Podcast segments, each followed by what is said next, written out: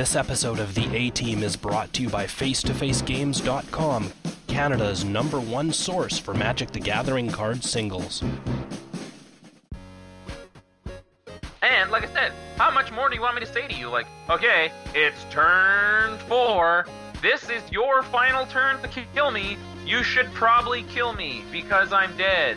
I will show you how in three easy steps. Opponents hate him. Like, you know?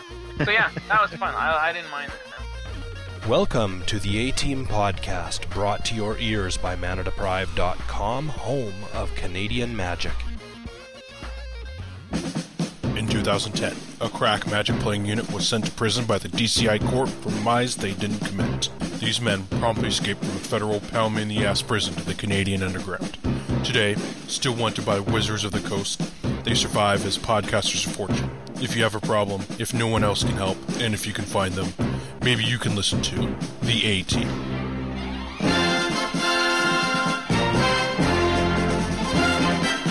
KYT.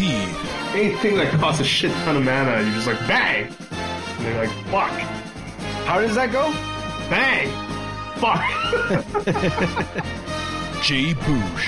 And that's like the hyper angle. I never want to play in another GP again. I want to. I never ever want to play in another GP. Jeremy. and you're the reason I play Magic too. I'm like, I just like, I died. I died. I was like, like just melting on the inside like that. I have inspired this kid to play Magic. And Matt. So I'm having this conversation with this guy in Chile about my deck, and then I'm getting pizza from a guy in Canada. It's like magic is fucking weird. And now, The A Team. All right, everybody. Let's take a nice cleansing breath. I thought you were getting hyped. Shut up, Jay. This is my intro. This is very hype. Welcome, everybody, to a mellow, relaxing episode of Mana Deprived, the A Team podcast, I don't really like this. episode 298. We don't have a title for it yet. Coming at you from the middle of the Great White North in a small construction camp. I am Scumbag Schofield. I feel like I've been away. I kind of have been away. But I feel back. I feel centered. With me is the always calm and mellow Mr. KYT. Mellow, yeah, I I would say that. That's pretty accurate. I feel pretty relaxed right now, Jer. Our centered rock, the one the waves bang against, Mr. J. Bush, king of the motherfucking Yo, North. What's going on? bro? hard, hard as a rock. Hard as a rock. Fucking gay porn hard here. That that's how hard I get. and the man who can push the rock, the dozer, Matt Mendoza. How are you? I'm hype. I don't know about you guys, but I'm fucking hype. That was actually lamer than my intro, so I appreciate that. oh fuck! How's it going, guys? How's it going? Pretty good. Pretty good. I've got the uh the sobering up coffee going for me. Sobering up? Were you day drunk? I am a little bit day drunk. Yeah. Wow. I, That's. I've been drinking a bunch of wine, sorting a bunch of cards, and just had dinner. So I you have the decided. day off work or something? Nope. Are you unemployed? Nope. Okay. That's good. You just don't work on Tuesdays? No, I I worked today. I just started oh, I guess real it's early. late. I guess it's late for you guys. That makes sense. Yeah. Yeah. Tuesday's just a good day to come home and get fucking ripped. Yeah, man. Get ripped day. Yeah, that's, we were just talking about that. Mm, We're uh, um right now. I'm I'm in a construction camp and we're working on a small job. And we have a welder there. and He's a a Bosnian guy, and he was going on about how Bosnians just love to shoot guns, and you know they do it for all kinds of special uh, occasions like Christmas and New Year's and Valentine's Day and Wednesday. And Wednesday, yeah. Yeah. yeah, he was telling us how he forgot that he brought a rifle to work. So the security office has it locked up. Fucking cool. Yeah. that reminds me of the first time my roommate RA met me the year that I spent in the dorms in college. I didn't exactly know all the rules of the dorms, and I moved my stuff in first before meeting the guy. But he mm-hmm. walked in while I was gone and saw the empty liquor bottles and the three foot machete on my desk, or a two foot machete, whatever. It was a machete on my desk, and he was like, "Oh shit!" And he just hit it all and then left. So I came back and found it all hidden. You're kind of fucked. Why did you have a machete? Why don't you have a machete? Was there like Is the long question. reads and shit like that that you had to cut yeah. through to get to your classes? like, where did you go to school? It's real here in the streets. Yeah, no shit. Real here in the streets. Mm-hmm. It's Kaladesh. Kaladesh, man, how was it? You guys play Magic cards? Yes. KYT, did you play? No, No, I we- did not play. I said, uh, yeah, fuck it. well, I'm excited to hear Jay because Jay was not sure whether he was going to play or not, and then seeing uh, on Twitter that he was, um, I don't know how the cube went, that he was going to go cube and then go to pre-release after. Really excited to to see Jay, especially since he was optimistic about the set. So, Jay, Well, lay Jay, it do you me. like this set? You like this set? Uh, well, what I said last week was like that the art was fucking super cool. Yeah. Yeah, so like I the just- set, I don't know if I like the set per se. Like I don't know if that's accurate. Um, to say like it's like Well, let's check in from last week. So you hate you you liked the art. You were lukewarm on vehicles and thought they would not be good. Uh, you liked energy, right? no, it's the exact opposite. Okay, you didn't like energy. And I li- and I liked vehicles. Oh, okay. So okay, and you didn't like sweaty rhinos, yeah, Is there sweaty rhinos. rhinos? and Oh, then just, you like, Matt What? was like bedazzled by how many fat, sweaty rhinos Alberta has when they go like to play Magic. I He's was like, "Where are bedazzled. you- Where are you playing? Like no one smells where I play in the streets with machetes. And then I was like, yeah, bad people stink. Like Yeah, but he's like, honestly, you go to like you go to a big Alberta tournament and there isn't really a lot of smelly people. Like no, it's not that there's like a hundred smelly rhinos. It's that there's like probably two to six, and they reek. You know? mm, I think at the Manitoba Pride 5K in Red Deer, I think there might have been one smelly rhino. That's like a really good ratio. I've never been to an Alberta tournament where there's been one smelly person. Yeah, there was only like one smelly person at that tournament. That's really good. Yeah. Well, there's always fucking a hundred smelly people at pre-releases because they go do like the fucking midnight and then they like stay for the all day fucking mm. smell of yeah. Yeah, I think that you're I, I think that the Saturday second event, like if your store does it that way, the Saturday second event is probably the worst time if you are afraid of smelly rhinos. I think that that is Oh. the most optimal time to go smelly rhino hunting. yeah yeah poaching. Yeah. Um. yeah, I, I guess mean, you wouldn't to be able be to get a fair- tag for that. The other I thing think that with, you like, see- the Friday the Friday mid midnight releases is that like people often like work that day and then just show up to Magic with their sweaty bag everywhere and they're just like. "Uh, uh." They're you see a lot of people that you don't normally see at magic regular magic tournaments at pre-releases, so that could have something to do with it. what? Sorry, what? Well, you you don't people come out for pre-releases Oh yeah, like that, Like- and they don't usually come out for any other event. Yeah, when when Stinky Rhino number four comes out for an event, it's like, you know, because he's never at my house because I do not invite those hoes over to smell up my place. Okay, I got rhinos in different, Different area area. codes. and Jay, your cube. So you cubed? Nope, I tried to cube, and of course everybody just fucking bailed on that again, like always. So that was cool. Thanks, everybody. Uh, and then you min- did you midnight pre-release? Yeah, I did. I wasn't going to, but Whoa! I was like, my one friend Tyler, who was just badgering me. He's like, "You gotta come, bro. You gotta." There's trunk beers. I was like, "Oh shit." Trunk beers? He's like, "We could get fucking preloaded," and I was like, "Okay," but that I mean, still, I'm pretty old and I worked today.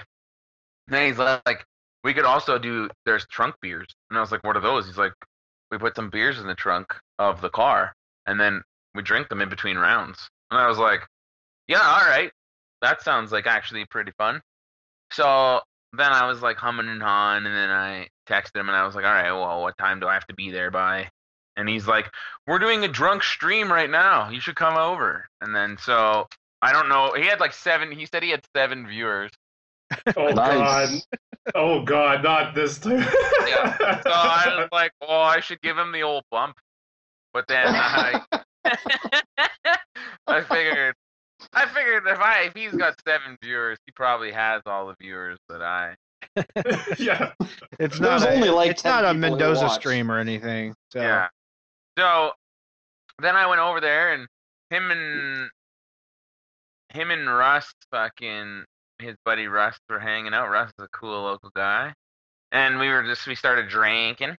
And then we got a little uh, got a little I don't know, got a little three beers in anyways. I don't know what you call that. We weren't drunk. Tipsy doesn't seem appropriate. Uh but we were something. We were three beers in when we went there, and then took a while for the round to start. So then we drank another beer, and then I was making fun of the store owner quite a bit, but not like in a mean way. We were just going back and forth, and he was laughing quite a bit. And he's like, "Man, you should just come back tomorrow for all the pre-releases and do stand-up comedy." And I was like, "If you'll pay me." And then he was like, "Oh, I'm, I'm an Asian. I'm not going to do that." I was like, "Okay, cool." So then we played Midnight Pre-Release, and we were all just fucking lit. I'm pretty sure I played a 47 card deck. I don't really remember, but I'm pretty sure I 3 0'd and came in first with a 47 card deck. so, pretty sweet. Yeah. It was a fun time. And then I went to the old Sentry Box uh, because it's the only place that's doing two-headed giant. That's the, the only magic I like to play for pre releases. So I had to go down to Filthy Sentry Box. Is it filthy? I thought they are under new card management. Ah, it's Nick like Narbati took over. yeah, it like it was at the Legion, and it's I don't know, nothing really seemed any different than normal. But Hey, it- I don't think you can have it at the Legion anymore. uh, we, oh yeah, we could. They made an announcement about it. They said you could, but if you're going to drink any alcohol whatsoever, it has to stay in this little locked up room. Yeah, Huh. But children were still allowed in there. It didn't really make any sense. But yeah. One of yeah, the uh, in- in standbys, I was like going to Broken say, in City relation- is done. yeah, Broken City is is done. So um, for the Alberta crew, and I mean maybe some Saskatchewan and uh, BC, I'm sure probably people outside of that probably haven't heard of it too much. But like KYT, you'll remember I used to talk about that place all the time on the show when we started the show, right? Right. Ah. it's done. Yeah, it's done. They're gonna. not. They, Well, they, it's um, not done. They just they can't doing- have pre-releases.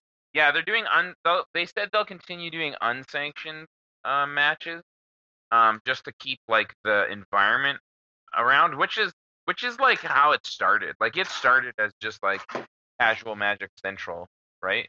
Um, but then of course, then they started like enough people went there that had enough pull, so then they started doing like pre-releases and F and M and draft and stuff like that. But now because it's like a licensed bar or something like- like you're not allowed to do it there anymore Yeah, apparently a policy changed, and it's one of the things that I haven't really seen anywhere except for specifically in this case, is that if you are a place that serves alcohol, you are not allowed to have pre-releases. yeah Really? Yeah, I mean, it- Card Kingdom sells alcohol. yeah like I know. But that's the thing is, Cafe Mox sells alcohol. Oh. So I don't know if that's a separate thing or a case, but uh, even to the point that guys in our like group, uh, Jared Gashadi, apparently Jared Gashadi is like text message friends with Helene now because he's ranted so many times at her. So he's got her on either messenger or text or something, but he reached out to her to find out like what's the story with this. She couldn't tell him because she doesn't really deal with that stuff anymore Right. but she was going to try and find out. But yeah, essentially what it is is it used to be the rule was if children were allowed there, you could be sanctioned, even if they did have uh even if they did serve booze. But now Right. it is if alcohol is served there, you can't pre-release there. Yeah, but it, but they- yeah, they- it, is, it yeah. is a it is an interesting point that Matt brings up that Card Kingdom like Yeah. serves alcohol. But Card Kingdom also has an attached restaurant, and maybe that's their bullshit way to get through it. Yeah, exactly. Yeah, Yeah, if their play their play space is separate from their restaurant space. Granted, you can play games at the tables and stuff, but I mean, I've heard similar things with stores that try to, for example, have offsite turn offsite tournaments. They can't because they're on they they can't get them sanctioned or whatever. Um, I'm actually very curious about myself for my own personal reasons. So, uh, stay tuned next week. I'll have an update about all this stuff because I'm going to call a WotC rep and just have a really long conversation about them, uh, about this with them because I have I I'm both curious and I just have my own plans. So Plans within plans. So that was an announcement for an announcement, folks. yeah. Yeah. That's you heard it here first. We're announcing announcing. But uh, yeah. So that was interesting. So anyway, it was at the Legion. It was fine. Like I went there. I got to play my friend, other Jeremy. He bailed on me. That guy doesn't even play Magic anymore. What a chump. What? So, Really? uh, Yeah, butthole. So um, That's terrible. yeah. Subpar Jeremy. Subpar Jeremy. That's what we're gonna start calling him.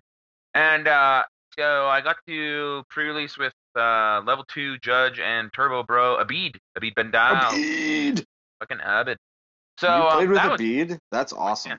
it was fun. Like we got there and uh, he had already started making the decks because I slept in, and um, we basically just rebuilt the decks that he built because they were Judge specials and terrible. So we did that, and then uh, we just like trounced everybody. It got demolished. That was fun. It's always fun when you just like smash everyone.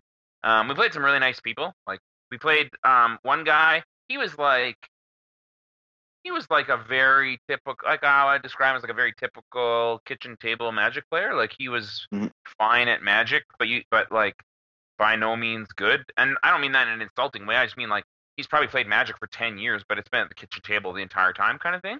Yeah. And um, and then he was playing with a buddy that it was his first time ever playing Magic ever, and so I was like, I was I love I love that experience. I love playing with new players because because especially in the first round because you get to uh, hopefully shape the rest of the day for them because like they'll never beat you um, ever. That will never. I've never even come close to losing to those people. Um, and I don't think it's a skill thing. I think it's just that obviously, like even when they're playing two-headed giant with their friends and everything, even if they open six on color bombs, like they just don't have the foresight to obviously play instant to instant speed. They don't know what their mana base should be, stuff like that, right? So, but the point is not that you that you win or lose, but you get to have a great like just conversation with them, and you know, you know, you play a card, and then they they'll kind of look at it, but they won't really kind of say anything. And then so you say like, hey man, if you have questions, like go ahead and ask. It's a brand new set. Like I don't even know what the cards do. And then like that makes them feel really good, and you know they're like they like they feel a little bit more at ease. And you're like, yeah man, just ask questions. Like it's a pre-release, everything's new. Just don't worry about it. And you you know how long have you been playing? Sometimes it's their first time. Sometimes it's like, oh, I just play with my you know significant other or my dad or my whatever. And or you know how'd you hear about it? Well, school started doing like a magic club, and then you know that was super fun. And then I decided, oh, I'll try it. And so you get to like learn about all those people. Whereas like when you sit down with someone that you either know or that is like, I don't know, good quote unquote at magic, sometimes, um, like he, the game just is um, it's like a, playing a game of magic. It's not like it's less about like the experience and the stories and stuff and i always feel like the pre-release should be more about the experience and the stories and less about the magic so it was really fun. Um and then in the second round we played uh fuck, now i can't remember her name and her husband i think they were married i didn't want to ask but uh her husband alex i think and they had like Chandra and Nissa and like a Gearhulk and all this stuff, and they actually like played pretty well. They were having fun, and uh, but like we smashed them, and that was fun. That was like the alternate side of that coin, but it was like light fun the entire time. That was cool. And then uh, at the midnight pre-release, um, oh yeah, so at the midnight pre-release, a guy did 20 damage to me on turn three, turn four. What? that that seems was- good. Yep, that was fucking cool. Just absolutely just destroyed me. How so? So he played um he didn't even know that this combo existed until he did it to the guy before like in the game before him. um he just and he didn't know it existed until he opened his hand and like was looking at his opening hand of cards and was like, "Oh, hey, that's interesting." So he has that card that when it comes into play, it gives you 3 energy and it's a 1/1. And for 3 energy, you can double his power. Okay. Okay. Then he has a card that gives a creature that you control plus four plus four and trample. I think. Yeah, yeah, yeah, yeah. I know that one. Um. So then he had a Puzzleknot that gave like the pu- the green Puzzleknot gives you like three life and three energy or something like that. Oh Ah. man. right. Oh yeah, yeah, yeah, And you yeah. can play it on like turn two. yeah, it's so a two. then, yeah, so he goes turn two Puzzleknot to get energy, and then he goes turn three the the one one guy. Go, and then he goes attacks. I'm like, yeah, no blocks. Thinking like at most he has like six mana, so he can like hit me for four if I don't block. Like, no problem. Or sorry, six energy. Has, at most he has six energy and four mana. So I'm thinking like, yeah, there's like I'm not thinking about any tricks. I'm not thinking about crazy 20 damages or whatever. And I'm like so far behind this game. Like I have like fucking literally nothing. I couldn't do anything if I wanted to. So I'm just like, he's like attacks. I'm like, yeah, it's no problem. Like I don't even have to stay no blockers. I don't have any fucking creatures. And he just goes like, kill you. And I'm like, he's like, yeah, I'm gonna kill you for. I'm gonna deal 20 damage to you. And I'm like, no, you're not. He's like, yeah, I am. I'm gonna kill you. I'm like, no, there's no way. He's like, yeah, I'll show you. Watch. I was like, okay. So he goes, yeah, my guy's a one-one, right? And I'm like, yeah. And he goes, I'll give it plus four, plus four. I'm like, yeah, it's a five-five. And he's like, I have six energy. And I'm like, yeah, that's cool. That's that's a good story.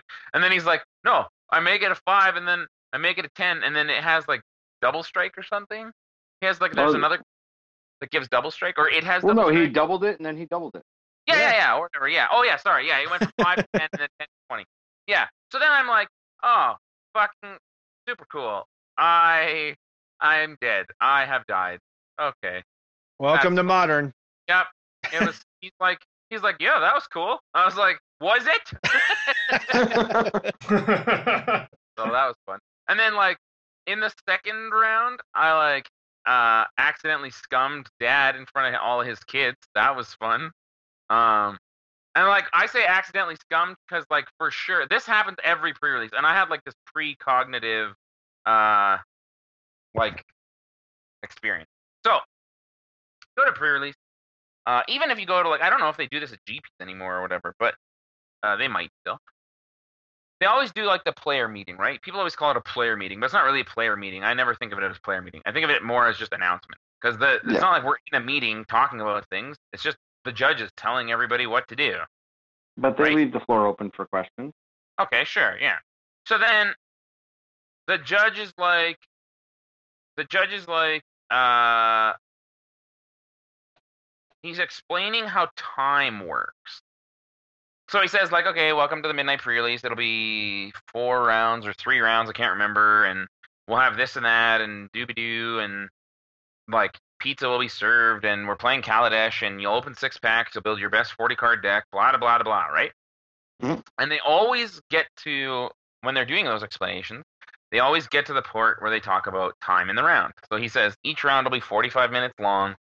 and then uh, once time is called, if your match isn't done, it'll go to uh, time in the round, and then you'll have five extra turns.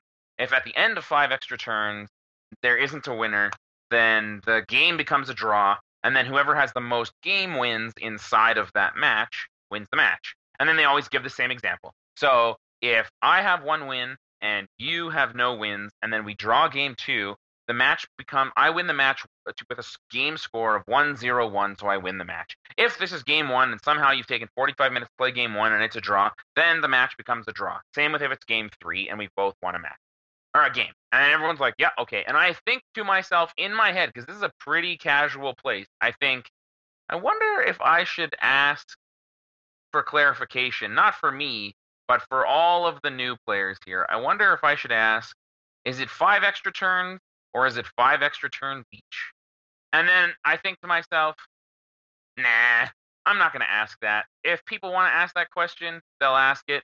If people get fucked by it, it's a good learning experience because if you get given everything in your entire life, you'll never learn anything. Sometimes you got to learn hard lessons. So then I'm playing in round two, and of course, like, we go to time. Like, we're getting close to going to time. He, this guy, like, can't kill me. He, he has a fucking sword, and he has the Skyship Legacy, whether, like, Blaster Master thing, among, among other fucking cards in his deck that he's just demolishing me with. But I'm just, like, holding on with my air superiority. Fucking Sky Skiff is a hell of a card. And I have, like, Death Touchers. If I have, a, like, a fucking artifact that can Death Touch you and shit. And I'm just sitting there, just waiting patiently to die. And I know he can kill me. Like, he has the death on board, but, you know, the whole adage of, like, let your opponent make a mistake, don't concede because they might kind of thing rolls around in my head. And this guy's, like, super casual, but he's, like, obviously the best player in his kitchen table group. Like, you can kind of tell he's got that attitude. He's a nice guy, but he just had, like, that, that attitude. So, um, and we're playing, and we get to time, and he like is talking to me, and he knows what time is. He knows that we go to five turns and everything. He's not asking any questions. He like knows the score is.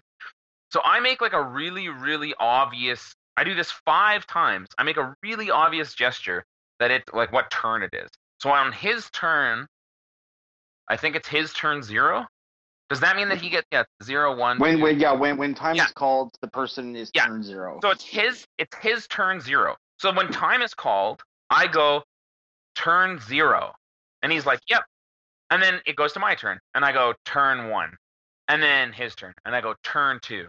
And then my turn, turn three. And then his turn, turn four. And then when he and he has me dead on board, like basically on turn on his turn four, and maybe even on his turn three. Like if he just all out attacks me on his turn three, then I can't attack him on my turn four, and then he can alpha me on his turn five, and I'll be I was at like six, so I would be like fucking dead for sure, for sure, for sure, kind of thing.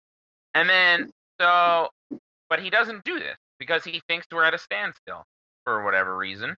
So he plays his like Skyship Weatherlight and zaps my guy for three, and then doesn't attack. And then the next turn, he animates this guy ship and zaps the guy for three, and I block, I chump block it with that one-two hawk, and like meanwhile he has like five fucking creatures on the board, and the entire time, remember, the entire time, I'm announcing what turn it is, and he's not really acknowledging me except for when it was turn zero. He's not really saying like, he's not like acknowledging it at all, as if he like didn't hear it. He's looking at me, and he's almost like annoyed that I'm saying these things. He's like, "Yeah, I get it. You don't have to announce every fucking turn, man." It's kind of what he's doing. yeah. So we get to my turn four, and I'm like, he's like, I don't know what you're scared of. Like, you have the win on board, and I'm like looking at it, and I'm like, oh yeah, I can do this. I can animate this to make this to get a 10-10 here, to get a this this, and to like do this and that, and attack him here, and blah blah blah, and then I can potentially, I could potentially kill him. Okay, that's cool. And then I'm like reading a little bit more into it, and I'm like, oh wait, actually, like none of my shit has fucking trample. So if I attack you, you just chump it and then kill me on the crackback because I'm at like three life. And he's like, ah, you saw it. And I'm like, oh yeah, I guess so. Ha, tricky. and his kids are there. They're like, "What's?" They keep going like, "Dad, what's happening? Dad, who's winning? Dad, Dad, Dad." And this guy like actually doesn't even look old enough to have kids. I actually originally thought that they were like his little brothers or something.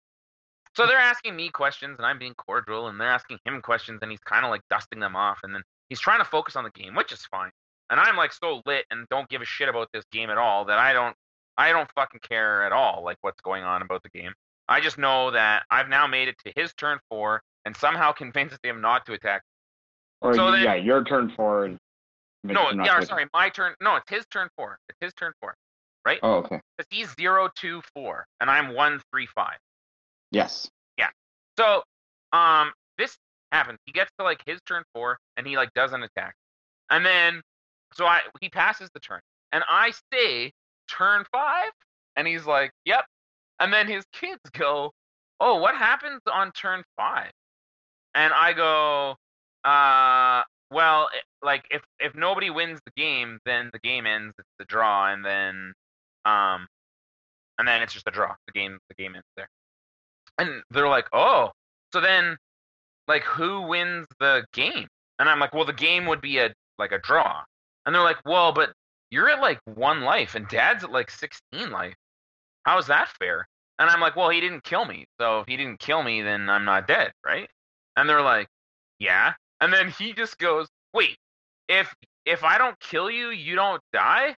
Like, like on my turn four, if I didn't kill you, it's over? And I'm like, yes. And he's like, wait, so you get a turn four, but I don't get a turn four? Or you get a turn five, but I don't get a turn five? And I'm like, uh, uh well, you were turn zero, two, and four, and I was turn one, three, and five. And remember when I announced all the turns? Like, I don't know what to do. And he's like, oh my god, that's so much fucking bullshit. Oh my fucking god. Holy shit. Oh my god. Oh my god. And he just picked up his cards and just fucking walked away. And all of his kids are like, hey, what's going on? And I'm like, I'm like, yep, all right. Chalk that game up to a draw. Chalk the match up to a win. Fucking sweet. And this is the same story you'll remember at the fucking El. Uh, oh, was it game two? yeah, it was game two. I like smashed him in game one. Just fucking smashed him. And then in game two, I kept like a slower hand based on what his deck was playing.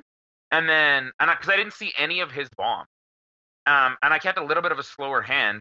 And then what ended up happening is I drew like four or five lands in the first six turns. So I didn't have any action, and he didn't really have any action either. And then we just started trading, um, like playing guys, playing guys, playing guys. But he has like the he has the very um, I don't want to say typical, but it's a very like typical response of that that uh casual players play with, where they like they don't like chump blocking, um, Yeah. and they don't they don't like chump blocking, and then they also don't like losing life. Like they have to like that's a big struggle for them. They have to like decide whether or not they're going to like chump block with a creature that they really like like, or if they're gonna lose life, which they they hate losing life, right? Yeah, I, I always find it the opposite. I always find that they're willing to make terrible chump blocks in order to preserve their life total when they're at 20. Yeah, like they do not use their life total as a resource in No. any way, shape, or form. Can I also just say that I have been on Mythic Spoiler on my cell phone trying to find this fucking card, this 1 1 that doubles his power, and I only just found it right now. Wow, that's that's really late. Yeah, it's really impressive how long it took me to find this fucking thing. nice, nice work. Yeah. Which Yeah, is probably the- why it wasn't working on my computer because the internet's really bad on my phone. Well, that's unacceptable, Jeremy. You're gonna have to do Super. better. I am. sit at the correspondence desk Correspondence. like a news program.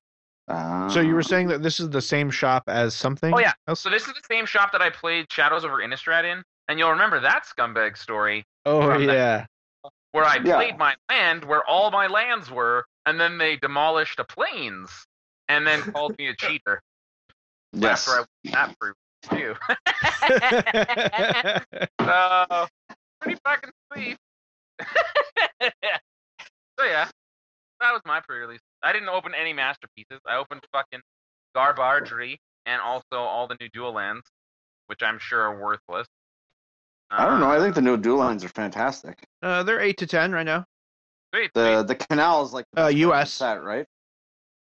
I don't know which one's the canal. The red blue one. Yeah, Oh, I thought the green black one was because Jun. is both. Both of those two. They share the same, basically the same price. Yeah, So, which is about I- ten US. yeah. I opened like a bunch of them, so I would like so that's it. Korean play sets. all I opened. But uh, but yeah, it was fun. I had a good time. I don't mind accidentally scumming people. quote unquote accidentally. Yeah. I mean, like, how how how much more do I have to say to you? Like, turn four, turn five. At some point, you have to ask yourself, like, why is he doing this? Yeah, I I was asking Like, that. well, not no, not you, but like him from his spot. Like, you put yourself in his. Why does he keep saying Oh, this shit? Yeah, like yeah, like would this guy guy have like a disability? Why does he keep asking? Like, why is he just loudly announcing the turn? Like, also, buddy, this is turn twenty. Like, oh, At the oh. same time, there are people who are always like, untap, upkeep, upkeep, draw. drop. Yeah, exactly. Yeah. So Untap, upkeep, draw guy is like one of my most favorite tournament players. Oh, absolutely. Like, right up there. He's right up there with the guy that like beats you in like the the worst way possible, and then gets really close for the good game, bro.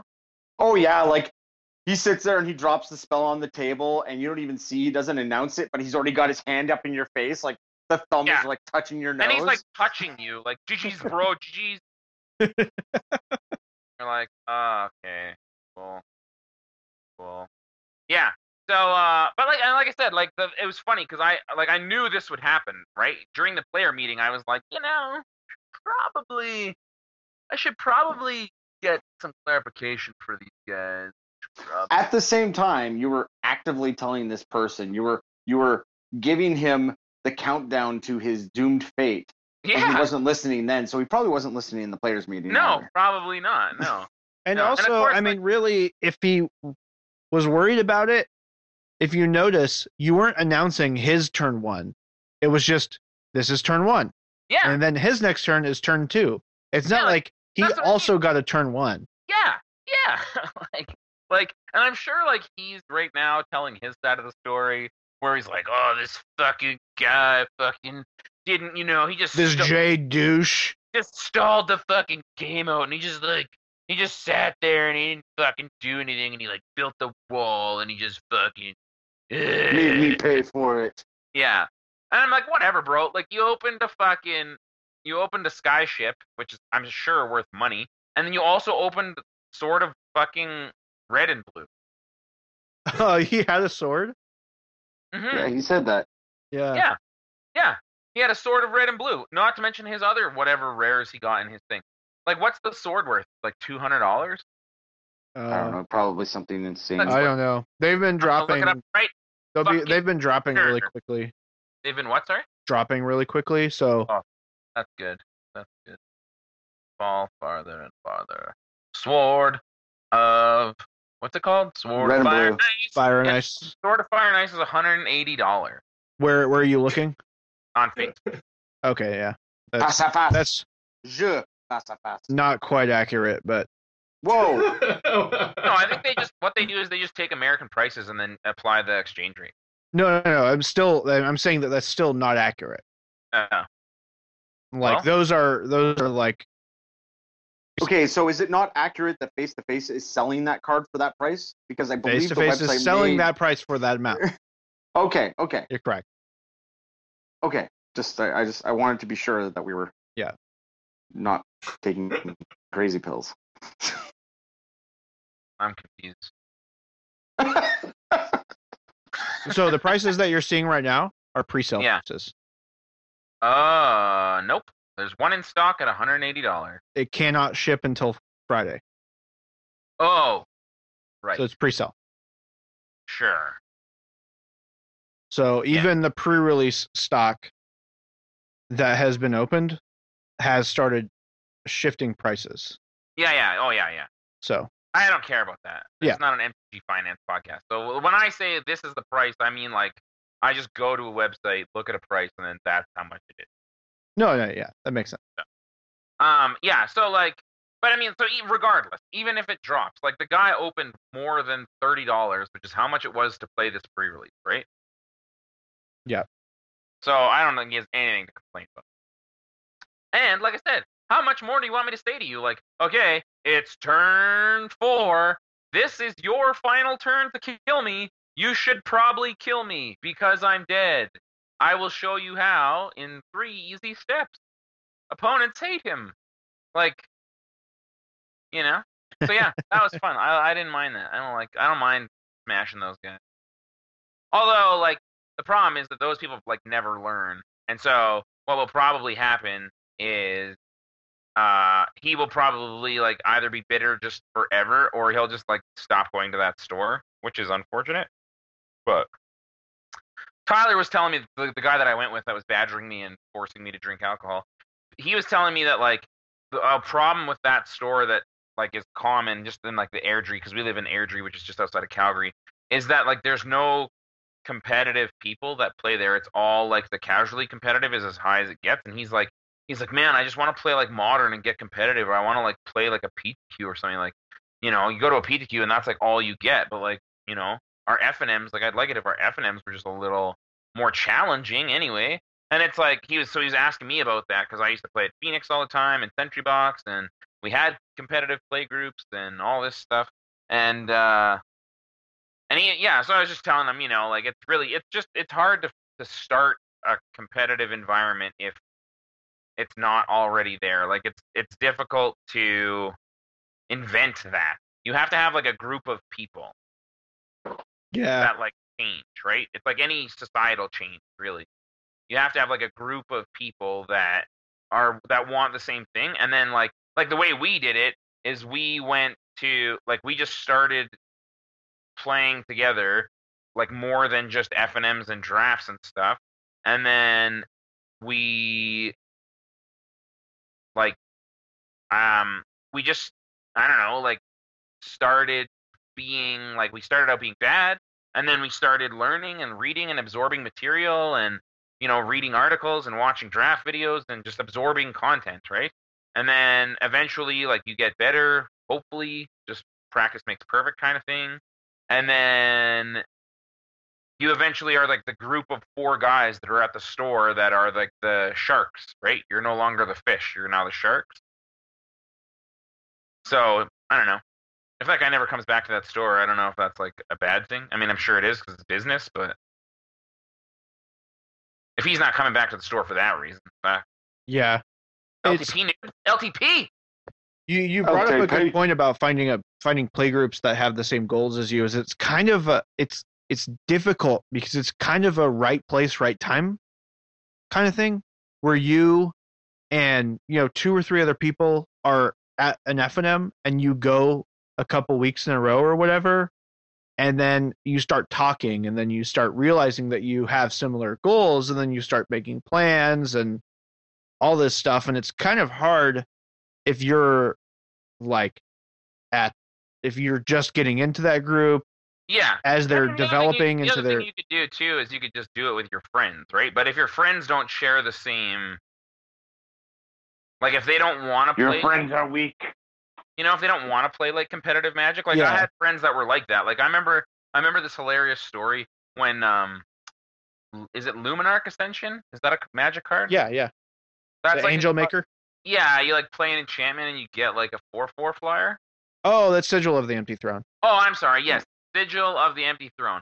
And then Lunarch Ascension is like if you don't get damaged for four turns in a row you can it has four counters on it and then you make tokens for yeah, like, you like two mana two mana and you make four fours, right? Yeah. Yeah. Okay. So like when Sigil of the Empty Throne first came out, um, our like super casual like group was like, oh, this card is like so bonkers, like fucking unbeatable. And then so of course like my one friend played with that card and then was just like just destroyed us because nobody plays like fucking nobody wants to play enchantment removal at the kitchen table. That's not exciting. Like you want to play fucking murder, death, and like Sphinx of the Steel Wind hard cast in your five color deck. Yeah, right. Like so then Luminarch Ascension came out, and I remember playing like I made a Turbo Fog deck, and when I say Turbo Fog, I mean like I just played every Magic card that said you can't be damaged, basically, and Luminarch extension, and that was it. And of course, like no one played counter spells, and no one, you know, could deal with my just fog every single turn. So I didn't even get to play that that deck one time. I showed up with it after talking all week with my friend, my best friend at the time, about like because I don't know what if you guys remember the time when you were super casual at Magic, but like there's a there's a like there's a definite time period where you switch from being a, a casual Magic player to being like an addicted casual Magic player Uh huh. where like you just consume it all the time and you dream about it and you memorize every magic card and you're always on gatherer looking new shit up and then you find a card so you send it to KYT and you're like oh my god KYT have you seen this magic card and then KYT is like no this looks bad and then you're like no but you could play it with this and then it's like oh shit right That, was hap- back when I used to print. I didn't have internet at home, so I used to go to my mom's work and print Star City articles and take them home, and then I had like a Oh. binder of them. Oh my god Yeah, oh yeah, yes like Who's the that is beatdown? so yeah, yeah. so, so ridiculous but absolutely that is something that like that people do that's a real apparently thing like I, but, I um, did the same thing, but I did it with a Dota build. I had Okay. a binder Oh, full of really? Dota build. Yeah. that's crazy yeah and like i remember i remember like for example doing it with diablo 2 back in the day as well. Like i got the strategy guide of diablo 2 or whatever. And then like i remember like just reading that as if it was a casual novel like reading all the spell descriptions, every single one. I did it with d&d when i started playing d&d a little while ago too. I would like go to chapters while my wife was doing shopping and i would just grab a d&d like you know monster manual or super cool magic shit manual and i would just read it and so like you do that with magic right? So oh yeah. So uh, i made this like all week i'm talking about like luminarch ascension turbo fog fucking no one will ever be able to damage me. I'll be sitting there fucking doing nothing and you know like fucking making angels and no one can fuck with me. Oh yeah fortress of solitude woo! And like so if you if you know that i'm bringing this on friday and i've told you the cards. I've told you the whole deck list, and we're talking about it, and you're even like open to, uh, like the idea. You're not like, oh, that's so fucking stupid, and if you bring that out, fucking, blah, blah, blah." you're like, oh yeah, that's cool. So then I show up to your house, and I'm like, oh no, I'm fucking. It's the debut of Turbo Fog, and he just goes, he just goes, no, you can't play that, and I'm like, ha ha ha, like whatever, like you know, people say that all the time. Like, oh, I'm gonna be the I'm gonna be the fucking Pittsburgh Penguins. We're gonna play some NHL. I get to be the Penguins. Like, no, no, you can't. Like, what are you gonna do? I picked them. Like, fuck off. I'm like, oh. But he actually was just like, no, if you play that, I'm not playing. And then I'm like, come on, man. And I pull it out and I start to shuffle. And he's like, no, I'm not. I'm not playing. So then you're in like this weird, awkward Wow. spot where like yeah he's being super childish but at the same time it's his house and it's also kitchen table multiplayer magic there's like multiple people Oh, and it's like uh okay cool i guess i'll play a different deck that i have i guess cool so um i don't remember where the story Wow. was going but that's what this store is like basically. I remember when I. Uh, how big were your multiplayer games? Uh, like the biggest multiplayer game we ever played was like probably like eight people, Okay. ten. Yeah, I remember when I transitioned out of that phase where I built the last big multiplayer deck I made was a literal I hate multiplayer deck. So it was basically blue white, counter stuff, wrath, and then confiscate all other permanents. So it was blatant thievery, so I'd play blatant thievery over and over and over again. Uh, and if the board got out of control, I would just wrath because nobody played counter spells. no, and I was just like no, I hate playing this. And then that's when I like play started playing exclusively tournament magic. Yeah, and it's like a, it's a weird transition to go from kitchen table to regular. Like sometimes it happens because you want more and your friends are just too casual and they don't want to play more as much as you, so you like just need somewhere else to go kind of thing.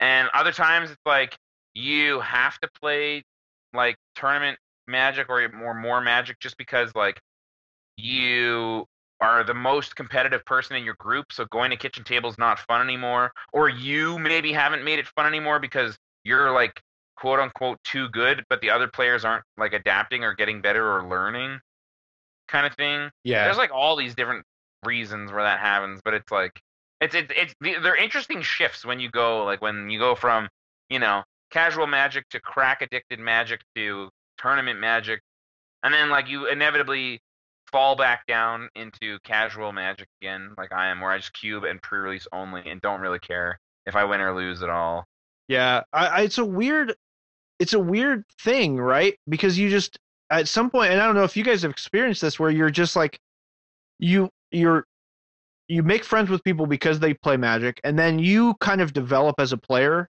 and then you just you're just pass on like opportunities to play them in Magic. They're like, "Hey, you want to play?" And I'm like, "Nah, not really."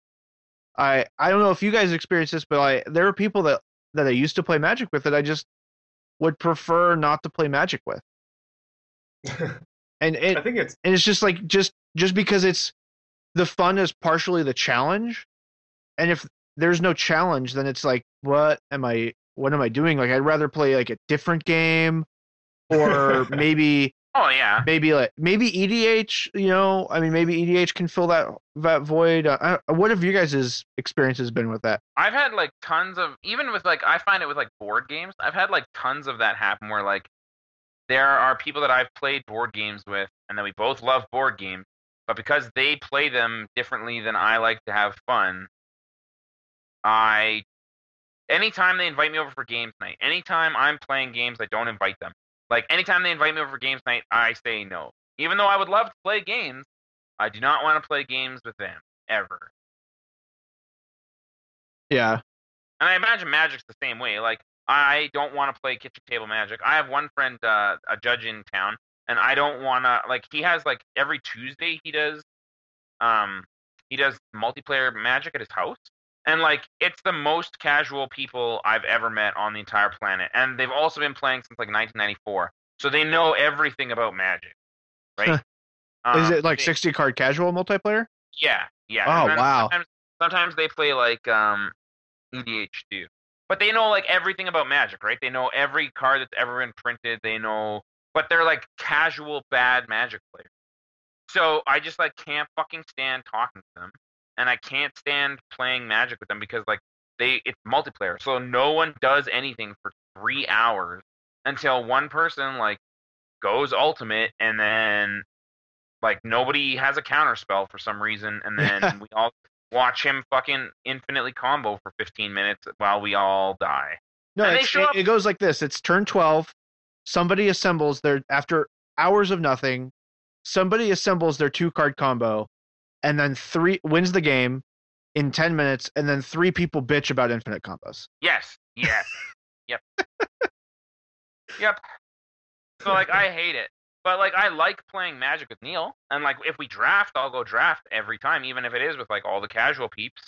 I don't mind, and like, um, like that's still fun. I just, I just, there's people that you and game styles that you just, you just get out of. You get no enjoyment out. of. Yeah. KYT, what were you going to say? Uh, well, you just reminded me of how, like, when it came to our weekly drafts, how you know ultimately we would want like eight out of like we would want out of the eight people that were drafting, or no, for the eight people that were drafting, we would have wanted some of the top players, and sometimes we'd be forced to have one or two guys that are are weak, and and obviously we would uh, rather not play with them because. Um, but we would have to. We would rather be eight than not. But sometimes it's it's just so obvious. Like they're just passing bombs left and right, and it just feels like if you're just sitting next to them, you just have a huge edge in the draft, so it Yeah. makes it less interesting. And I obviously evolved when it came to like F and M, and being more and more disinterested because the FNM crowd, uh, I, I thought it was, uh, it used to be the same for me because the, the store that I played at, um, we didn't have F, F, FNM to begin with. So when it started, you know, every competitive player that was playing at the store was playing FNM. But as I would find out later and, and working at face to face, I would see that the people that, that show up on the on the weekday events, they never show up, almost never at on the weekend events. They're really strictly casual. They're there for the uh, paying three to five bucks for the for the booster participation booster, and maybe to get one or two, three, depending on the price structure of the store. Uh, depending on their performance at the FNM, if they 4-0, they get a few packs, and they're pretty happy with that. So eventually, I would. I mean, I got disinterested because I also didn't want to play against people where I had to spend a lot of effort explaining the rules or the interactions. I just want to play. Like I get enjoyment of testing my own skills. Even like the person doesn't have to be great, but he can't be so bad that I have to like remind him a lot of things, and Yeah. that definitely decreases my enjoyment of the game. Yeah, for sure. That's fair. Jeremy, have you had that experience? Yeah, absolutely. It's it's standard in Magic. You know, I, I got in a small town, and small town didn't have any tournaments, and you had to drive to the nearest town to go to a tournament, and it wasn't even like a real tournament. You'd go to that town because there was a guy who had a binder full of Serra Angels and sell them for four bucks a piece, and that's ludicrous because just such a good card. Um, and you know, it's just big goofy group games, and then I went to another place with big goofy group games, and then I finally sat down to play Magic against one person and realized that the game was really good as opposed to just being eh, okay. So, and then you get yeah, you it's it's the same old thing. You get the people who they don't want to play Magic that way, and it's so hard to interact with them now because it is a completely different game. It's a completely different social thing. You get gentleman rules and all that bullshit Yeah. and it's it's great because they are having fun in a way that I don't understand with the thing that I love and they're supporting the thing that I love so I just have to let them do their thing but I choose not to do it with them Yeah. Have you guys Like- had the experience of losing a, a friend and gaining a friend and kind of in, uh, to replace them? Uh, I mean, have you guys found yourselves at any point distancing yourself from somebody just unintentionally because of this, because of just non uh, non similar goals, and then conversely becoming you know stronger friends with somebody else? I think in Magic, it's not a. I think in Magic, it doesn't really happen so much that way in the sense that your friends will never. I, I feel like competitive Magic is a one way street. You go from casual to competitive. I, I don't see people go from competitive to casual. It's it's just something. Yeah, I don't see. yeah, I- well- I, I, I I don't see a tournament less- player who just decides he's going to go play group games all day. I The only less- exception is he becomes a judge and then he plays EDH group games. Yeah. I think it's less about that and more about how like I think it's about like your understanding of anything, like a game of any kind. So like you see it with like say hockey players or people that play sports a lot when they were kids or um chess or board games or anything like that. So where like you I am I classify myself as a casual player now because I don't care about any format that's not limited. I don't care about who won Worlds. I don't care about the latest controversy in Magic, which is fucking every day. How do you fucking put that much effort into that shit? And when there's like a new one every day, how am I supposed to care about all this? Um, I also, I also feel like I'm not like I'm. My attitude is casual, but that, but then when I feel like casual is like a misnomer because I still care about winning Yeah, Like, when I- yeah. when I play Cube, Cube is a casual format. It doesn't cost me any money, and it doesn't. There's no prizes, right? It's just pride. Um, but like I, when I go to play Cube, I'm not like doing stupid shit for no reason, like just to be fun. I'm like still trying to draft well, I'm still trying to win all the matches that I play. I'm still trying to make good decisions and not just pass stupid shit for no reason kind of thing. So like I think like it's possible to go from competitive back to casual, but I think it's like it's less about like becoming like a you're not it's not like you're going back to kitchen table magic Yeah. because you always will have the understanding of the game so you know how to play instants you know you know you know how to like use the stack and do in response to and trick somebody into something and like you like so like it's less so about like going like whereas like with board games like I've had to dial it back with board games quite a bit because most of the people that I enjoy playing board games with are casual players um because I find playing board games with gamers is like so fucking just not enjoyable at all. So um I've had to dial it back because I'm a gamer. So you can't play you can't be like the gamer guy and then play with only casuals because either they don't have any fun or you get you get bored. Right? Yeah. Yeah, I, could, I, I, I'm on a completely different tangent, but at the same time, totally get where you're kind of coming from. And it's a thing that I run into myself with a lot of my friends is that whenever I want to get into a new hobby, you know, you kind of envision a pool type thing like that, and everybody, like all my buddies and stuff like that, they might want to dip their toe in, but I'm the guy who always jumps in heels first. Oh yeah, I can't. I'm with you, Jeremy. I just can't. I I have to do it. Like but the, the, yeah, but the problem is I end up like popping my head out of the pool and everybody's fucking walked away. So I'm Yeah. the only guy in the fucking pool, and it's like, well, this sucks.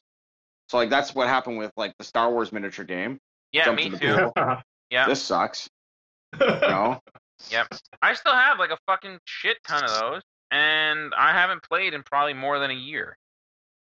and with like a lot of my board games, I have a ton of board games that I want to Yep. play, but nobody wants to play the really crunchy fucking board games with me.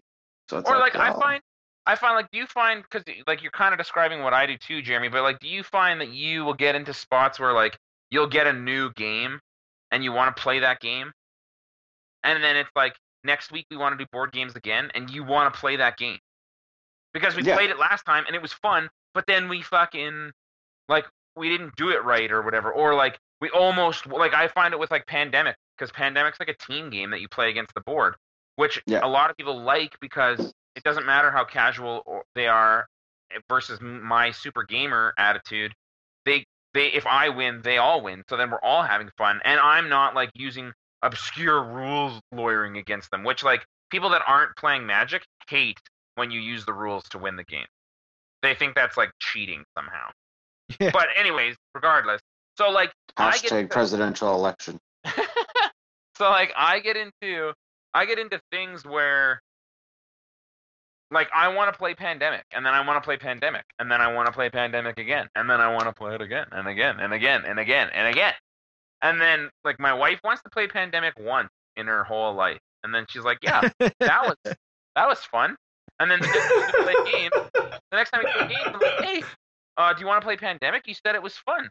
And then she's like, "No, why don't we play like something else? That's more fun, or a new game or something." And then I'm like, "But we sucked at Pandemic. We lost." And like, and like, don't you want to like see what the other roles are? There's like eight roles. We only played like three of them. No, I don't really care. But don't.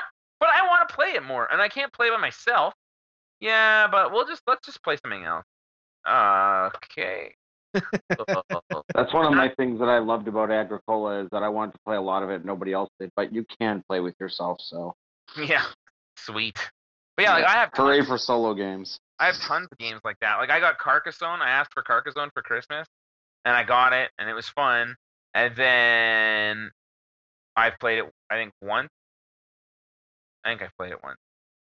And uh, and then my wife just never wants to play it ever again. Yeah. Well, I think it's interesting because we've stumbled upon something that a lot of our if, if you are a casual player who plays Magic and you're listening to us, like you need to understand that once you take that step into competitive Magic, it's really hard to step back and you can't you almost can't. It's almost like because I think that Jay and Jeremy what you guys are touching on is, is something that I like to say it's not that we play Magic casually, It's that we play Magic competitively, casually. Like the goal of a cube draft Yeah. is not to play Magic; it's to win. Yeah, I was going to make a similar comment to that. That I don't, I don't classify competitive and casual by the format. I, I No. classify it by the way that you play it. Yeah, exactly, exactly. And you know, in a cube draft, you know, depending on who you're playing with, I I love playing with, and I I, I know about you guys, but I love playing with people of the same uh, of the same mindset, where you can say no takesies backsies and they won't freak out about it. Yeah. Yeah, definitely. We're just like, Or- ah, you know better. Or like you it's know underst- better. Or, or it's understood that it's no takesies backsies, and they're not trying to fuck you every single time. Yeah. Because that's what there's two guys in my play group, my regular, well, my used to be regular play group that were like that all the time. Like they would do takesies backsies constantly, and if you didn't let them, they'd get all pissy, and then they would blame their loss on that, and they would just whine and whine and whine. But then if you tried to do takesies backsies, then they were like, "Well, I mean, I guess, but like I made I made decisions based on what you did, and blah blah blah, blah, blah, blah, blah," and you're like, okay, like you can't have it both ways, you fucking cunt. Like either we all get takesies backsies, or we nuns get takesies back. Like, yeah. And I see this with all sorts of my competitive magic friends at all levels of their competitiveness. If they have ever been a competitive magic player, they don't play magic the same way that a casual player does.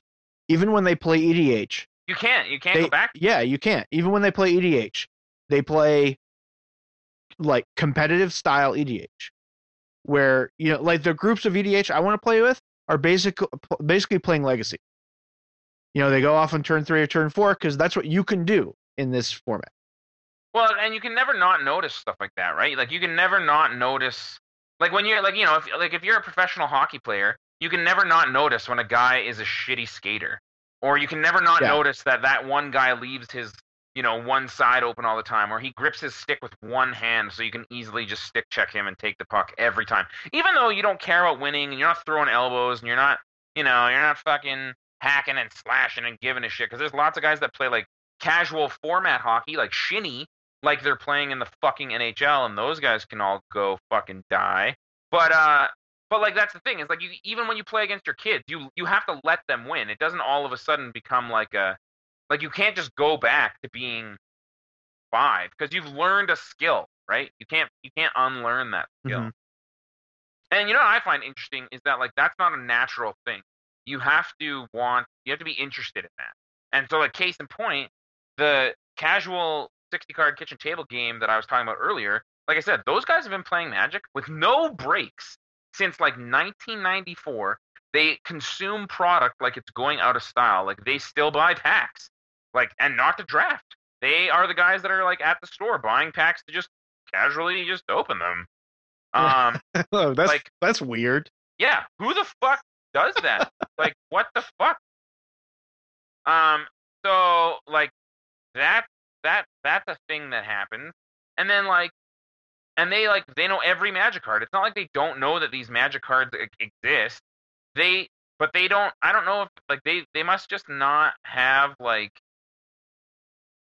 they must just not have that desire or Yeah, it's just uh, it's just different things. Like they they get different satisfaction yeah. from different parts of their lives that either they don't would- have that competitive would- drive or they just Yeah. Uh, get that filled somewhere else or they 'Cause- you 'Cause know you I- would think, like, you would think that if you've been playing Magic for twenty fucking years, that you you would naturally learn to be good at it.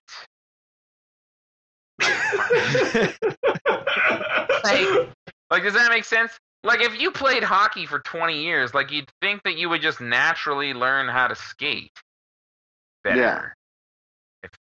That makes That sense. makes- But like, because Magic is like a mental game, that doesn't seem to be the thing. Like, you can play it enough and you'll learn some things, but then like, you don't just turn into like a good magic player. cutthroat spike good Magic player guy. Like you, you could be good at Magic, but you're not like that guy, right? So it's interesting, anyway. Yeah. Hey, look, we found something to talk about. Yeah. uh, but yeah. Uh, do you guys? I guess I should talk about my pre-release experience. Yeah. it's short.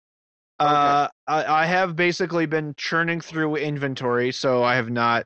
I decided that instead of spending my magic time uh, playing in pre-releases for most of the time, I would basically sort cards and go through inventory and stuff like that. So uh, that being said, I did did play one pre-release, and uh, it was a Sunday flight, and it was it was awesome. Uh, I, the format seems super fun, and I'm excited to dig deeper into it.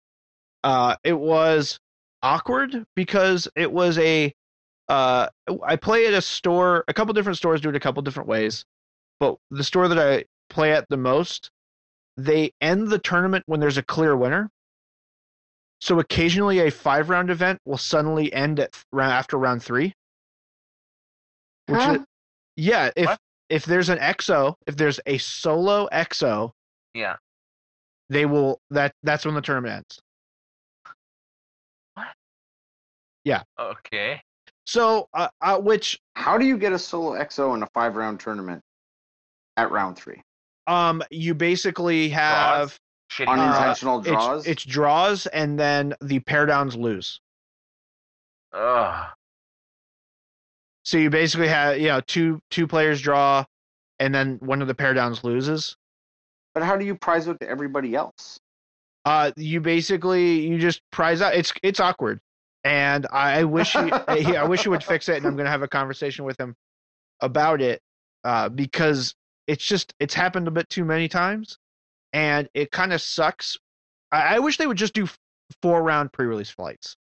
Yeah. and just do four rounds, pay out based on your record. And because you just can churn through pre-releases like that, and it's a lot more fun. Uh, but my deck was fine. It was I had this option between either playing a green, uh, green black, the green black deck that I played that was a little defensive and kind of controlling with like a noxious Gearhulk uh, at the top end, as well as the one three that for six that has uh, what's the new ability that you put you make servos or you make plus one plus ones? Fabricate. fabricate. Has fabricate three and then uh if when an artifact dies an opponent loses power life equal to their its power. Uh i had that person and um or a white black aggressive deck that went uh low to the ground with a whole bunch of two drops and wide with servos with fabricate and then had tool toolcraft exemplar. And uh but i went with the green black deck went two and one lost to uh lost to a game where i mulled the five and flooded in game two and then uh lost a, the close game three uh that was basically really just back and forth um, one of the things that I realized that I had misplayed was that fabricate is an either or and not a split ability. Correct. Yeah, I didn't know that. Yeah. Yeah. Yeah. And and Whoa, something- whoa, you thought you got both? No, I No, no, thought no. you could you could split it. I thought you could make you could give your your dude two plus one plus one Oh. counters and make one servo. Yeah. Oh. Yeah. So a lot of the Wow, that times, like I would really good. sit, I would sit on decisions. I'm like, "Ugh, how do I want to split this? Like, do I want to make? and I'm fairly certain I did it illegally a couple times because well, nobody. it's pre-release. Pre-release is Yeah. for that. Yeah. Also, just so everybody knows too, you can't fabricate is not graft, and it's also not whatever that other ability is where you can put the one ones on something else. It's you have to put it on that guy or make a servo, which a lot of people didn't know either. oh yeah, yeah. Like they thought it was like put a one one on a creature you control or make a servo, but it's put it on the the creature you're playing or make a servo. So there's lots of people that were like, "Oh yeah, I'll play this 03 reach guy and then put a counter on my 4/4 trampler." Oh, you're like, do that. dunk, son. Oh, dunk.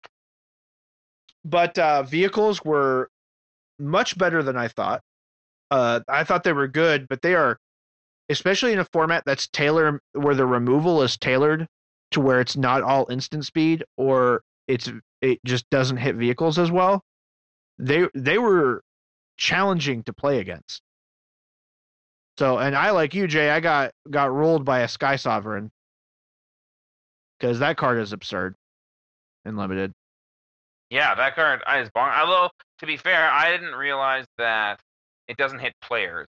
Like it's it's Oh, creatures yeah, or yeah. planeswalkers. I thought it was creatures or players. But it's still it's still insane. Like how is a fucking six five flying Titan a crew three? yeah. fucking bullshit. Um, it makes me even more excited to play that because I think the first standard deck I'm going to build is uh, White Black Eldrazi with Sky Sovereign and Eldrazi Displacer because that seems like a pretty nutso kind of thing to do. Uh, but yeah, and uh, the copter was good. Um, That card's insane. That copter. Yeah, yeah. Uh the it was it was interesting. The the valuation of cards is really interesting. Where you have like a, like a two mana three one, you're like, eh, it's like a two mana three one, and then you realize that it can crew vehicles a lot better than some other two drops, and you're like, okay, that seems fine. Uh, but yeah, this format's really, uh, they, I I love it. It's it's complex. It rewards you for outplaying your opponents, and there's a lot of skill in the figuring out how to maneuver vehicles, how to best use them. Uh, the removal spells challenge you in different ways, and uh, I'm looking forward to playing more. How how'd you feel about the speed of the format as someone that uh, plans to play his first uh, event, like rele- uh, release event? Uh, I thought it was. It's a fairly fast format. It feels like. Uh, you can definitely have games that go long, but I feel like there's a lot of opportunity to curve out and have your opponent not just lose. Yep. I lost a turn two. What? Yeah, I lost like in in the sense that like there was nothing I could do. There was no card. So the pack rat? You lost a yeah, pack no, rat? no, Yeah. basically- so I lost to the card. It's like the cub that when you play it, you get two energy or something. Yeah, yeah, What long longtusk cub or something like that.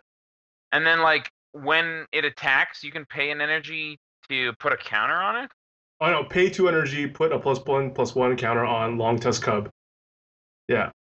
Yeah, and oh yeah, and then whenever it deals damage, you get a counter. You get two energy counters. Yeah. So he it was his turn two because I beat him turn one, and he went longtusk cub when I had one land, and was, I was like, all right, sweet, and then draw a card, and like it's nothing. Play a land, do nothing. Uh, he attacks with his two two, and puts like makes it a three three. So even I'm trying to think if there's even a card that I could play on my turn two that could trade with it, and I don't know if there is. So he like smashes me with his three three, gets two counters, and then like now he's got a basically he has a card that I can never kill in my deck. Yeah. Like I can wait until turn six, I guess, and use the one removal spell they printed in this set. Um, or I can like bounce it when it taps that blue bounce creature. But the problem with cards like that is like this is a really aggressive card, which is good. It's not poorly designed or anything, but it's is that like you um you fall far behind really quickly. Like Yeah, it's- yeah, yeah. I can't remember. I can't remember what format it was like. That was like that recently, where like you are using your removal on the biggest threat, but it doesn't actually matter because there's so many threats that like you feel like every decision is a bad decision, right? Like yeah, okay, I can bounce this guy, but he's already done his job by hitting me with like enough damage, and then he also has other he's been like he's been playing other magic cards right? I'm always on the back foot trying to block trying to bounce trying to chump trying to i can never like attack for damage. I can't attack with a vehicle because then i gotta tap a vehicle and a creature that's like basically taking out my blockers which this guy wants anyway like So cards like this are really good in this format. Are you thinking of like? For me, it reminds me of I guess recently would be being on the back foot against like a renowned deck when they hit you. yeah, they there's have a lot of three vigilance die, inevitability then- like that. Oh, okay.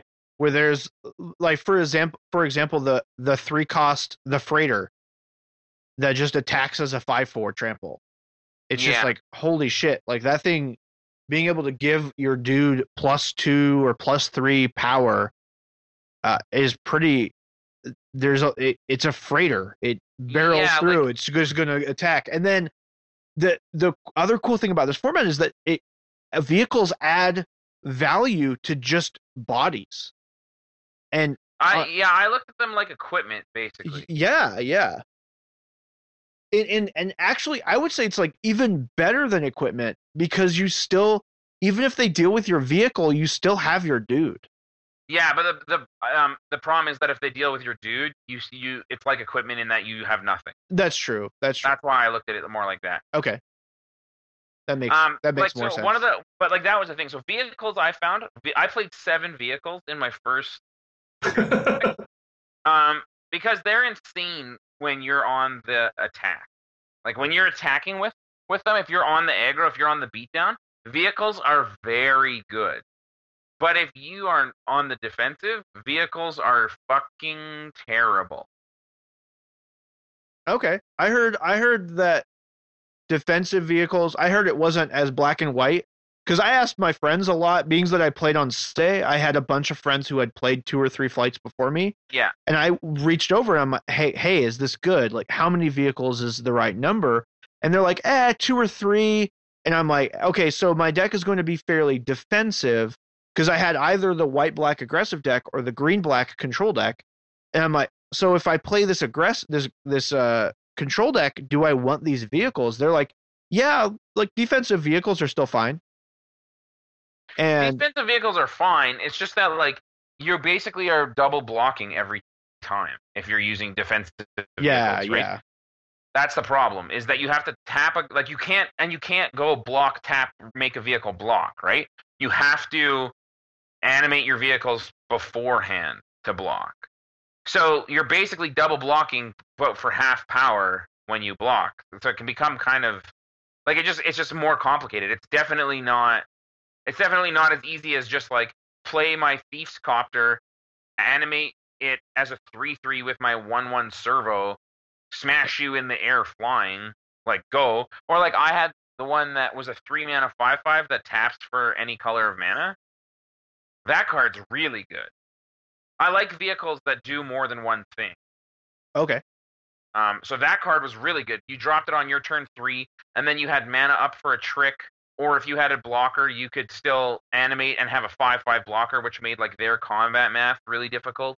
Um, and then you untapped on your turn four, but you add like five mana, so you got you ahead if you wanted to play a bomb. And like again, like this format, if you're able to get ahead like that, then it can become like back like almost impossible to beat. Like your card quality is just too good. Or you just had a five five on their turn three that you're just smashing them with, and a lot of times they they couldn't do anything about it. Um, but like you know, I, I like I was looking at cards like the 10-7 guy that has what does he have menace or trample or something? as um Might not have anything. can't be blocked except by uh, can be blocked by creatures with power two or less. Oh yeah, which is like really relevant in this format. Um, but yeah, like I was looking at guys like that, thinking like that's a good, good like that's not a good card, but that's like so aggressive. You just smash people with that.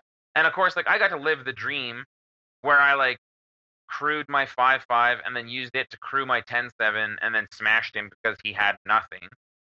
Um, and he couldn't do anything about it. But that card's bad and shouldn't be played in your deck. Like it, it five crew is way too much yeah, you know like if you're accruing something for five like that's just a waste of time I mean, you should just be attacking with that thing for five basically but uh but yeah like i don't know i found them like and the and like in this format flying is super relevant it's another one Okay. of those, it's another one of those limited formats where like if you play blue white flyers or like X flyers with like all the flying sky skiffs and stuff like that. Um, it's it can be really difficult to to beat you because your chip you you just get a lot of chip damage in for free. Yeah. And you can turn your like shitty little servos like into two, three flyers, right? Like because all the all the sky skiffs and the, I mean, Thief's Copter or whatever it's called is a rare, so it, you can't bank on getting that. But cards like that are they only have crew one, so like vehicles with crew one and crew two are really good because you you your early game cards that get outclassed really quickly can then just become two and three cost flyers and eventually like they just get chipped down chipped down chipped down to a position where they they they can't profitably attack you because on the crackback you can kill them but then they don't have a lot of reach blockers they didn't draft any plummets or they don't have any flyers themselves so then they're going to die on the crackback from your you know your two sky skiffs anyway right Yeah.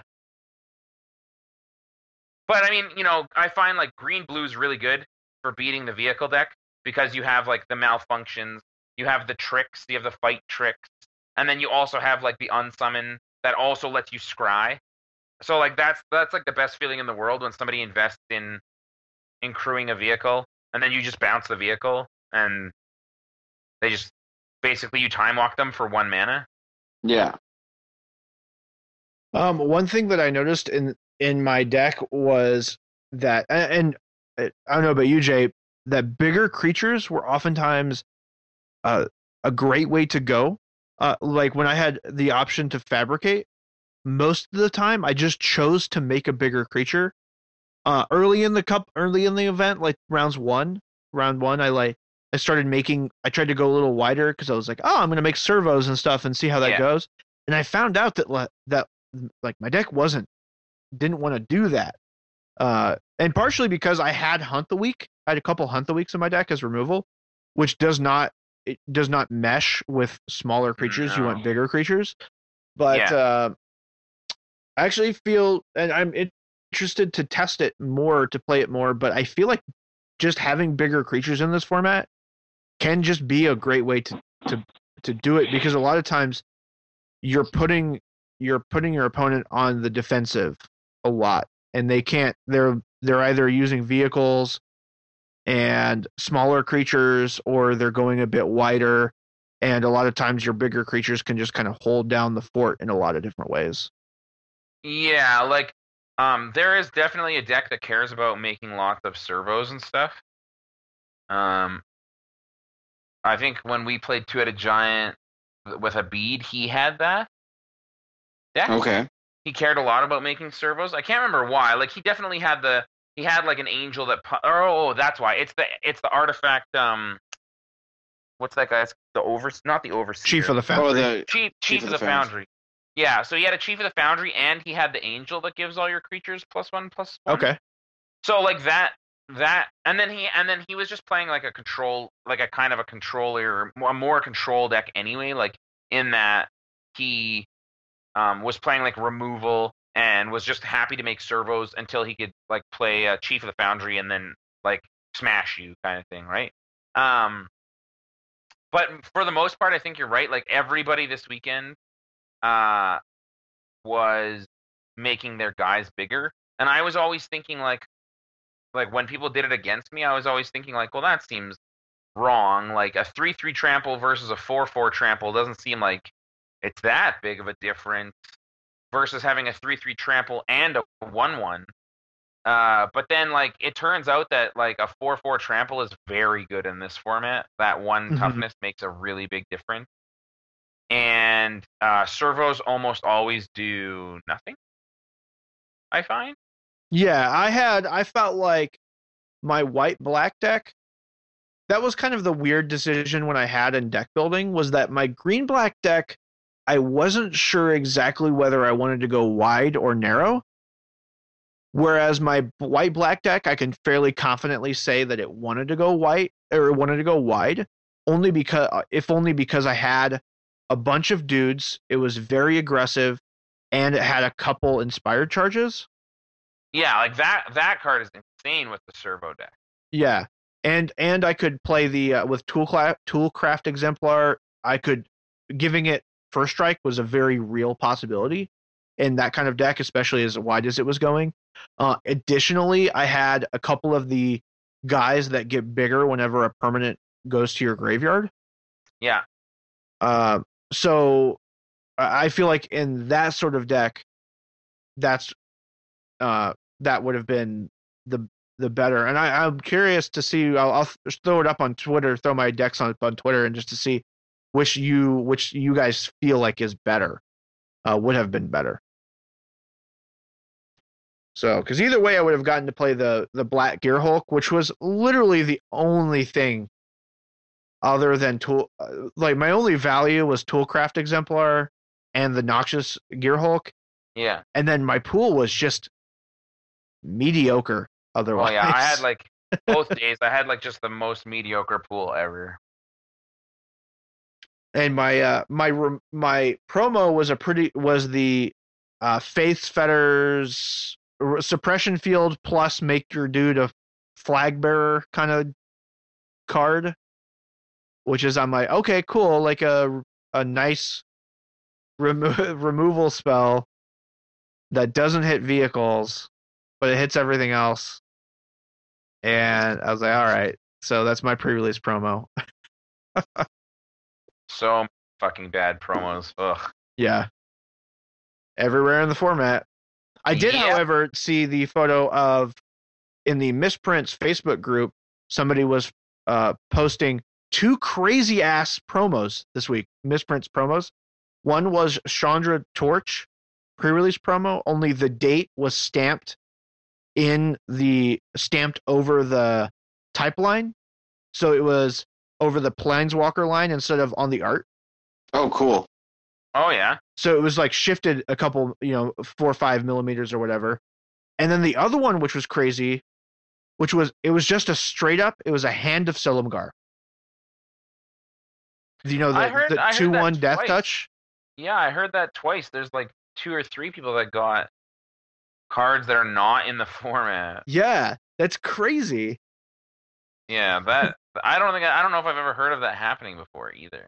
no I, I i don't think i have either so i've heard of you know different crimped plain uh, crimped pre-release promos and other printing errors when it comes to that but not hey here's this card this common from three sets ago Yeah. How fucking pissed would you be? Holy shit. oh i don't know that's a pretty big i mean i saw the offers and 150 i was the highest bid that i saw so far for that misprint What? A Was it was it foil? Yeah, it was a foil hand of Silumgar that was stamped with the Kaladesh pre-release date. Oh, okay, yeah, then that actually would be really sweet. Yeah, okay, that's true. But when you're going to play, that would suck. Oh, sure, yeah. Um, and then one interesting thing that I other, another thing that I heard on Twitter was that uh, somebody had played I think it was 14 matches of sealed uh, across the pre-release weekend and found out that the player with the most creatures at turn six without fail won. Oh, So he said uh, like there was no comebacks. Yeah. and it feels like to me like that like if you look at the cards in the set that's probably true i mean there's not a whole lot of comeback cards I think I think though if you look at I was thinking about this earlier. If you look at uh if you look at we just talked about this. If you look at the set though, there's a lot of cards that deal with lots of servos. yeah There is not a lot of cards that deal with a lot of big fabricate creatures if you just choose to make your fabricators bigger.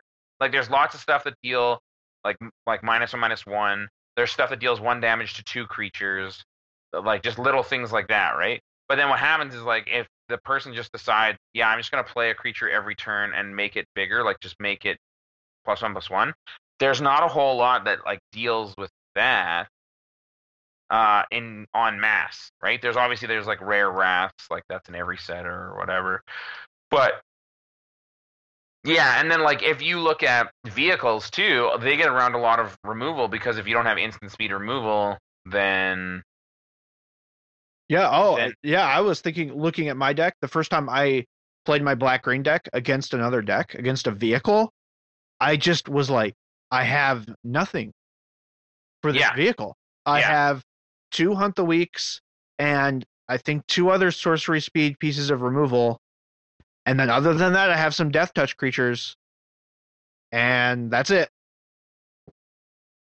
Yeah, like it's it's the I find the format is very like I mean I've only played it a little bit, but uh, this kind of it's what it sounded like the entire weekend is um th- there's not a lot of there's not a lot of decks so far that people have figured out that is good against everything. Like you kind of have to make your choice. Are you gonna be good against vehicle like the vehicle deck? Uh, like are you gonna be good against the vehicle slash big fat creature deck? Are you gonna be good against like the lots of servo type deck? Um, are you gonna be good against like the fog deck that just tries to go over the top with like fighting and fogs or whatever? Um, so far, like it's you kind of have to pick one or the other. I find. Like I played every single piece of artifact removal that I had in both pre-release. Yeah. Okay. Main deck, main deck. Yeah. I, I wanted in my white deck, I definitely wanted the main deck disenchant. I did not have that opportunity in the green deck, in the green black deck, but yeah, I agree. I think that that's, you just have to. Like one piece is fine. Yeah. Um, at least one piece, I think. Especially uh, like until the format settles down anyway, because there's like there's like vehicles that you need to be able to blow up before like at in like not necessarily at instant speed because a lot of the artifact removal is sorcery speed, but you need to kill them and you can't do that with creature removal if it's, you know, if you only have sorcery speed removal or six drop removal, right? Um so like I find like there was that. Then there was like the whole like I never I didn't know how how prevalent it would be, but I never ever ever ever ever wanted to lose to like fucking Sol Ring or any of those swords or any of that shit. yeah. like fuck. Um and then there was just like it's a set that's built around artifacts. So I didn't really pay attention to a lot of the the set, but I thought like for sure there's going to be good artifacts. There has to be good artifacts in this set. Well, vehicles. I mean, yeah, okay. I, mean, I, like, I don't really know if it's just the vehicles or not, but I just thought like play artifact removal for that reason as well. And, Yeah. and like I said, it worked out every time. It was actually really, it was actually really it, like turned out really really good. I there was never a match in all the ones that I played where I didn't want the main deck artifact removal. So going forward, I'm cur- I'm interested to find out how fast the format really is in terms of drafting. Because in in terms of draft, I suspect that the format's really fast. But that'll be for next week because we are running out of time, and Kyle's going to kill us if we go a little bit longer. But so contest this week if you guys are ready. Oh God. Okay, here we go. Make it fucking good. It's it's good. Been shit every time. So you, uh, you guys may not know, uh, the listening audience may not know that Kyle is very good at making crepes. Uh, we learned at GP Toronto that he makes phenomenal crepes that he learned to make in Paris. They're that good. So you are in charge of making the daily special at Kyle's Creperie. And you have to make it themed around one magic card. So I want to see in the comments your crepe of the day. See, I think that this is fucking terrible, but it's also pandering to Kyle, and I think we need to respect Kyle more. And I really am neutral on this because Yeah. So I Yep. want to slap you over the internet, but I also Yeah. love Kyle. Yeah. so pick a magic card. Your crepe has to be named after a magic card, and then I want to see what it contains. And I will pick the best, most delicious sounding. No, it doesn't even have to most be the most delicious sounding. I'll no, just pick. we will pick it. We will pick. Yeah, we'll pick it. Let Pick- Kyle pick it. The best Sure, one. Kyle Yeah. will pick it. Yeah, Kyle, you're the judge. Okay. I'm okay Yeah. with that. Yeah, Yes. you get your Comment on this week's episode. Oh, the daily special God. of Kyle's Creperie. This is for sure the worst contest we've ever had. No, Oh, it's not. The story's still the worst. Story? Which one was the story? The GP Toronto stories, like the the fucking the Amulet I of could- Quoz and Yes. Oh my god, I forgot about that. That How could you forget about that? That's the I- reason why we don't like contests. Oh, fucking It's- forgot all. It's like with my wife. My wife doesn't get to pick what movie we go to when we go to the theater because when Never. we started dating, we went and saw the Divine Secrets of the Yaya Sisterhood, and she turned to me and she said, "I will never pick the movie again." And like we are more than a decade later, and we are still sticking to that rule. Yeah, my brother-in-law made that mistake one time. He decided to let Megan pick the movie, and she picked "She's Just Not That Into You." Uh, I think that was the movie. She's Not That Into You. And then I was like, "Well, why did you go? Like, why didn't you just, why didn't you just say no? Like, I'm not going to that. Uh, We can go to something like it doesn't have to be like, you know, action-packed murder tip, but it could be something that we both will enjoy." He's like, I don't know, man. I figured like she wouldn't pick something that she knew I would hate, and it like couldn't be that bad. And like, I was like, oh my god, you you made a mistake. He's like, yeah, never again. I'll never go to a, a movie with your wife ever. Fuck ever. yeah. So, On that okay. note, though, contest daily special Ugh. of Kyle's how are Creperie. you Oh. still letting him do content? I don't know. He just fucking does it. Like, you Because can't KYT loves it. on the. I know that KYT has my back. They're pretty good. in Pretty- in in your defense, Matt, how many comments did we have on this week's episode? yeah, let's look. I don't know. Did We had one. one fucking. Oh, con- so we had we had one this week and five or six last week. Yeah, now Yeah. the comments were worthless because they were contest related, but Hey, Yeah. I'm driving traffic to KYT's site. I think I would rather lick Jeremy where he farts than. Oh, oh, God. man, and I've been And- drinking chocolate milk today and I'm lactose intolerant. Like seriously, this room, like I have to wear a gas monitor when I'm in the field for sour gas, but if they had one in this room, I'd be fucking dead. They'd shut me down. And on that note, you all have a great week. I love you all. See you guys later. Watermelon poop. Bye.